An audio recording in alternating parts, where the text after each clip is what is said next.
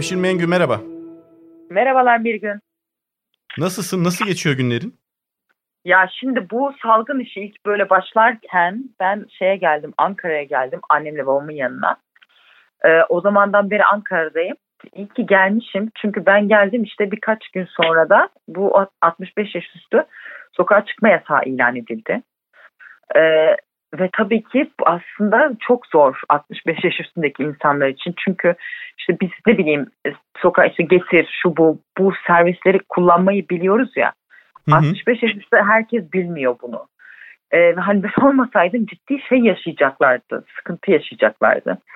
Ee, onun dışında işte e, yardımcılar gelmiyor tabii ki. Hem onlar kendi güvenlikleri için evde kalıyorlar hem işte annemler risk grubu.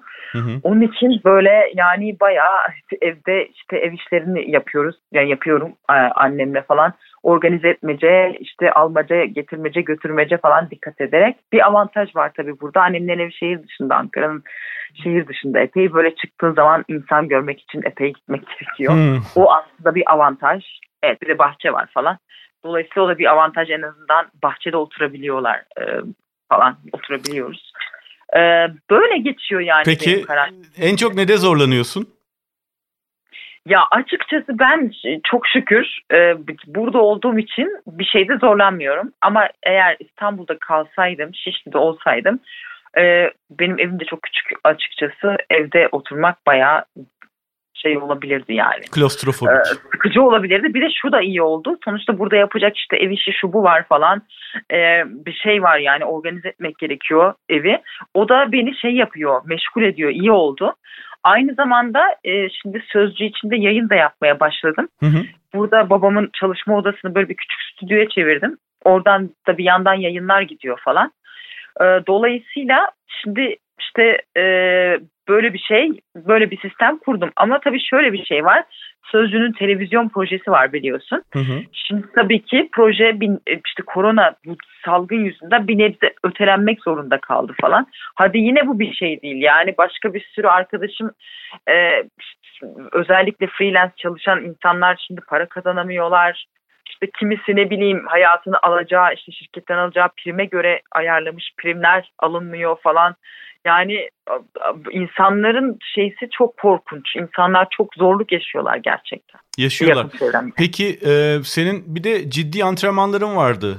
E, evet. Iron, Iron Man antrenmanları çünkü sürekli e, seni ya koşarken ya yüzerken ya bisiklete binerken görmeye alışmıştık. Ankara'da ne yapıyorsun bu koşullarda? Ya şöyle ki şimdi zaten Iron Man falan bu sene yalan olur. Bütün yarışlar iptal ediliyor, erteleniyor işin bu boyutu var. Yani zaten bu sene herhalde triatlon sezonu falan da açılması o önemli değil ama hani böyle işte normal e, kendimi fit tutmak için burada koşu bandı falan var evde küçük bir tane. Onunla falan e, idare ediyorum. Tabii bir diğer avantaj da burada dışarıda koşuya çıksam da şehir dışı olduğu için yani bir insanla temas ihtimali yok. Onun hı hı. için dışarıda da koşuya çıkılabiliyor. Ama tabii e, İstanbul'da şehir merkezinde olsan zaten evden çıkar çıkmaz insanlarla burun burunasın. O ciddi risk e, yani açıkçası. Peki. Bir de tabii şöyle Hı-hı. bir gelişme oldu. Ee, benim bir kuzenim de e, halamın oğlunda e, korona pozitif çıktı. Hı-hı. Nasıl geçirdi? Ee, ya şöyle ki aslında kendisi e, şeyde çalışıyor, silah sanayinde çalışıyor ve yüksek ateşi çıkıyor birdenbire. E, ateşi çıktığı için e, rapor almak için hastaneye gidiyor. Hani öyle ciğerlerinde falan bir sıkıntı yok ama ve test yapıyorlar. Korona pozitif. Hemen mesela evine polis gelmiş. Yani rapor çıkar çıkmaz. Herhalde muhtemelen anladığım kadarıyla bu raporların sonuçları Sağlık Bakanlığı'na ve İçişleri Bakanlığı'na gidiyor eş zamanlı olarak. Hı hı. Hemen şey yapmışlar. Ee, şimdi hastanede özel bir hastanede özel bir kat ayrılmış bu korona hastaları için. Ee, dolayısıyla bir odada tek kişilik odada kalıyor karantinada. Ee, konuştum kendisiyle bugün. Ateşi yüksek ama ciğerlerinde falan bir sorun yokmuş. İyi o zaman nispeten tabii, hafif geçirenlerden. Evet yaşı tabii daha genç olduğu için. Evet ama tabii mesela şimdi halam, halam 65 yaşın üzerinde oğlu. E, şimdi birkaç gün önce görüşmüştü. Bakalım halam ne olacak? Allah korusun inşallah şey olmaz. Hastalanmaz yani. Evet ama bu illa yakın ya da uzak tanıdığımız birilerine değecek gibi görünüyor. Ki sizde nispeten ki. yakına gelmiş yani kuzene gelmiş. Ya evet kesin. Ya tabii ki benim en büyük korkum şimdi anneme babama bulaşmaması. Onun için süper süper dikkatli yapmaya çalışıyoruz her şeyi. Yani dışarıdan bir şey aldığım zaman falan deterjanla yıkıyorum dışını. Hı hı. Her şey yani eve giren her şey. Çünkü hiç şakası yok şimdi. Sonuçta gerçekten babam zaten diyabeti var falan yani tamamıyla risk grubu insanlar. Hı hı. Onun için süper süper değil. Tek başıma olsam o kadar dikkat etmem belki açık konuşmak gerekirse. Hı hı. Hani anlatabiliyor muyum? Çok risk grubu değilim çünkü ben. Ee, ama işte risk grubu insanlarla beraber olunca insan süper süper dikkat etme ihtiyacı hissediyor. Peki genel olarak bu yaşadığımız pandemiyle ilgili ne düşünüyorsun? Yani dünya, insanlık ondan sonra e, Ya, sende nasıl hisler, Mesela, fikirler bak, uyandırıyor? Her, hep hep şey deniyor işte yok efendim biyolojik silah mı yok öyle mi böyle mi baronlar mı çıkardı falan. Hı. Ya bunların hepsini bir bu hastalığın çıktığı yer Wuhan vahşi hayvan pazarı. Tamam mı? Yani burada hayvanların iç içe alt alta üst üste tutulduğu ve işte e, Çin'in zenginleri tarafından acayip şekillerde yendiği bir Wuhan hayvan pazarı. Buradan da zenginler yiyor yani böyle de bir gerçek var. Hı hı. Ee, ya insanoğlu zaten ya insanoğlu biraz çıldırmıştı bence bir gün. Çılgınca bir tüketim. İşte kilo kilo et yiyelim, her bulduğumuz hayvanın kafasını keselim, öyle böyle yapalım bir acayip bir haller. Ee, her şeyi aşırı tüketme falan. Bence bu bir uyarı atışı gibi oldu insanlar. Yani tüketerek, hunharca tüketerek artık her bulduğunu yiyerek bir yere varılmıyor. Anlatabiliyor muyum? Yani hakikaten biraz artık hmm, e, insanlık olarak biz, biz ne yapıyoruz? Yani bak şimdi mesela insanoğlu e, besin zincirinin en üstündeydi ya bu zamana kadar en üstünde. Senin üstünde besin hiçbir şey istediğini istediğini istediğini yaparsın. Şu anda aslında besin zincirinin en üstündeki şey bu virüs. Doğru. Tamam mı yani? İnsanlık buna karşı da çaresiz. Bak yani virüs karşı da çaresizsin ve bu nasıl bir his uyandırıyor aslında. Dolayısıyla insanlığın bence e, böyle artık milyon yıldır mezalim yaptığı hayvanların da nasıl hissettiğini anlaması için bir vesile olabilir bu, olabilir bu virüs. Yani işte bu virüs gibisin insanlıkta aslında. İstediğin hayvana, istediğin canlıya hissedebilir canlıya istediğini yapıyorsun. Bak ne oluyor? Nasıl bir ı, duygu durumuna yol açıyorsun? Yani belki bir ışık yakar. Bir de tabii işte herkesin üzerine konuştuğu Şimdi bütün siyaset bilimci böyle espriler yapılıyor. Popülizm üzerine çalışan bütün sosyal bilimciler şimdi korona sonrası dünya üzerine kafa yormaya başladı. Evet falan. o tespitlerden mesela hangisi seni etkiledi, aklında kaldı, inandırıcı Ya buluyorsun? Nasıl şimdi, olacak e? Abi bak şimdi ben de böyle bir podcast yaptım. Ee, Burak Bilgehan Özbek'le konuştum ve hakikaten hani Burak Bilgehan'ın söylediği e, aklıma daha çok yatıyor. Popülist liderlerin bu hastalık karşısında, bu salgın karşısında aslında hiç efektif e, şey alamadıklarını gördük. Tavır alamadıklarını, önlem alamadıklarını gördük. Ha, işte bak İngiltere, Hı hı. Amerika bir Trump rezalet yani. Bir kere Yok, hepsi bilime bir- karşı davranıyorlar neredeyse değil mi? Yani Tabii e, ki. bilimi göz Ama ardı bak- ediyorlar. Tabii ama establishment yani establishment'ın burada kuvvetini görmüş oluyoruz centrist politikaların. Yani en etkili siyaset yürütenlerden bir tane yani bu, bu, bu virüse karşı Almanya oldu mesela işte Hı hı. ölüm işte çok yani çok test yaptığı için çok kişide korona var verisi var elinde ama ölüm oranı çok düşük mesela elinde. Ee, işte çakır çakır mesela e, bu tip ülkeler paket açıklıyorlar ekonomiyi ayakta tutmak için. Yani burada merkezci politikaların rasyonel diyeyim, rasyonel politikaların şimdi öne ön plana çıktığını görüyoruz. Ha belki daha devletçi bir süreç yaşayacak dünya olabilir. Yani burada devlete ihtiyaç olan. Ee, ama bakalım bu devletçi politikalar baskıcı politikalara mı dönüşecek? Ee, bunun karşısında sivil toplum bu olası baskıcı politikalar karşısında durabilecek, direnebilecek mi? Bunu zaman içerisinde göreceğiz ama işte e, burada hani merkezci politikalar, merkezci siyaset ağırlık kazanabilecek gibi görünüyor. Hı hı, evet yani e, biraz daha bu özellikle hastalık nedeniyle Çin'de gördüğümüz ölçekte insanların takip edilmesi, bunun için her aracın kullanılması, cep telefonları, kameralar, e, Evet. konum bilgileri e, vesaire, yüz tanıma sistemleri bunlar belki de kalıcı hale gelebilir, sistemlere yerleşebilir. Gelebilir tabii. Hı hı. Tabii tabii gelebilir. Bir yandan da ama işte- sosyal devlet olgusu da e, ihmal edilmiş olan ülkelerde güçlenebilir. Amerika bile işte belli ölçeklerde e, sosyal yardımlara başladı. Bunu tamamen unutmuş ülkeler var. Belki bu yeniden daha güçlü bir şekilde güçlenebilir. Hatta benim şöyle bir fikrim var.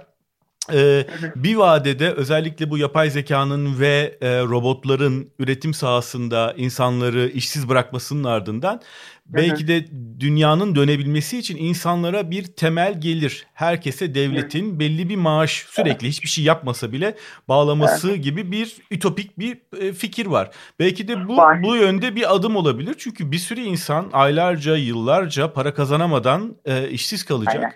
E, belki bu da bu yöne doğru atılmış e, ilk adım olabilir. Bak şimdi ama o bak çok doğru olabilir. Fakat tabii bize burada şunu göreceğiz. Bunun ceremesini mesela Almanlar çekmeyecek tamam mı? Bunun yani ceremesini e, Fransızlar çekmeyecek. Bunun ceremesini biz çekeceğiz. Çünkü e, bizim devletimizde öyle para yok açıkçası. Yani burada herkes kendi başına kaldı. E, biraz bunu göreceğiz. Yani bu hayalci politikalar işte saçma paraları bilmem ne abuk sabuk e, garip projeler falan devam bir çılgın proje bilmem ne bunlar bunlar karın doyurmuyor yani e, şeyi geldiği zaman şimdi biz, şimdi biz ne yapacağız bakalım Türkiye bir yıl sonra nerede olacak acaba? Ee, hakikaten böyle bir beyaz yakalının çöküşünü falan görüyor olabilir fakirleşmesini çok ağır anlamda e, görüyor olabileceğiz. Hakeza mavi yakalının da oraya gidiyor. Yani bence biz e, Türkiye olarak e, çok zorlu bir dönem geçireceğiz. Buna hazırlamamız lazım evet, kendimizi. Evet çok haklısın çünkü bir de zaten kriz sırasında yakalandık. Ekonomik kriz sırasında yakalandık Tabii. buna. Peki Aynen. biraz daha bireysel. E, nasıl e, geçiriyorsun vaktini? Üretim yapabiliyor musun? Bugün e, Sözcü.com.tr için yaptığım bir röportajı evet. gördüm. Evden bağlandın Aynen. herhalde. Başka neler yapabiliyorsun? Podcast'ini falan? Evet, bu onu o bağlantı yapıyorum. Podcast'imi yapıyorum. İşte e, zaten ben şey diyorum ya benim bir tane uzun zamandır da ben böyle çalıştığım için bir tane MacBook'um var. Ofisim benim MacBook'um yani. E, normal o rutin hem bütün her şeyimi yapıyorum, çalışıyorum, ediyorum falan filan. Ama tabii ya aslında hani bizim meslekte çalışılır ama şöyle bir şey televizyon yayında olmuş olsaydı iş başka olacaktı mesela o zaman mecburen gideceksin o stüdyoya. Evet. Herkes gidecek yani bütün çalışanlar. O mesela riskli. Fakat mesela şeyi gördüm. Fox News'un Amerikalı bir sunucusu e, şeyden e, Twitter'da gördüm. Arkasına böyle bir şey koymuşlar. Dijital ekran koymuşlar. Ekrana da işte background'u vermişler. Evinden normal yapıyor. Muhtemelen herkes evinden o yayını götürebiliyor yani. Evet. E, internet yok. Bağlantısının güçlü olduğu yerlerde bu yapılmayacak şey değil aslında. Televizyon yayınlarını Aynen öyle. bile yapabilirsin. Aynen. Televizyon yayını da yapabiliyor. Yani demek, demek ki olabilir. Bak insanlık da bundan bir şey öğrenmiş oldu yani. Evet ben Herkes... bunun kalıcı etkisi olacağını düşünüyorum. Ben olabilir mesela ama evet. mesela ev mimarisi falan bu tabii köklü bir değişim getirecek belli ki. Hmm. Ne bileyim bundan sonra evler de ona göre dizayn edilecek. Benim çoluğum çocuğum yok ama senin çocuklar var mesela. Ya. Herkes evden çok rahat çalışamıyor. Herkesin evi kocaman da değil bilmem kaç odası yok yani. insanlar iki odalı evlerde oturuyorlar.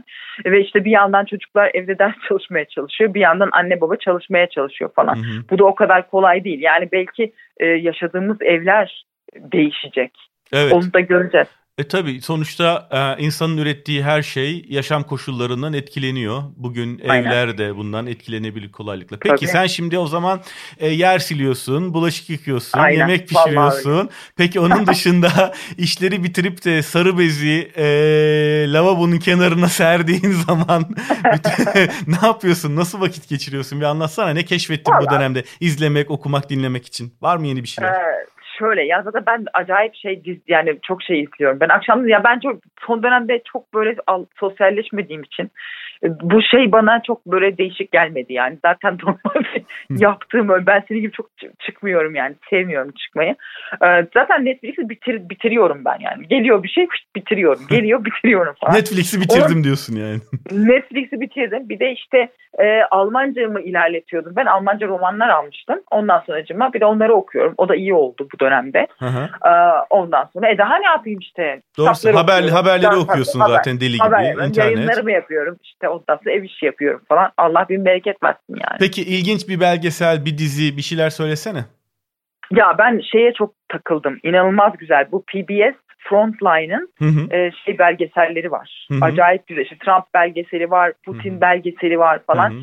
E, hakikaten çok iyi. Yani çok çok iyi iş yapmış adamlar. 2008 krizi belgeseli falan var. Onları e, izliyorum. PBS Frontline. PBS. Tamam. PBS Hı-hı. Frontline YouTube'da. Bir de şeyin de çok güzel. E, Deutsche Welle Documentary var. O, orada da hakikaten çok iyi işler var. Yani çok çok iyi işler yapıyor adamlar. E, bu iki kanalı çok tavsiye ediyorum ben. Ee, bana öyle geliyor ki bu süreç ne kadar sürecek bilmiyorum ama bittiği zaman acayip bir kültür patlaması yaşayacağız. Herkesin eğitim ve bilgi seviyesi yükselecek gibi geliyor bana. Umarım öyle olur.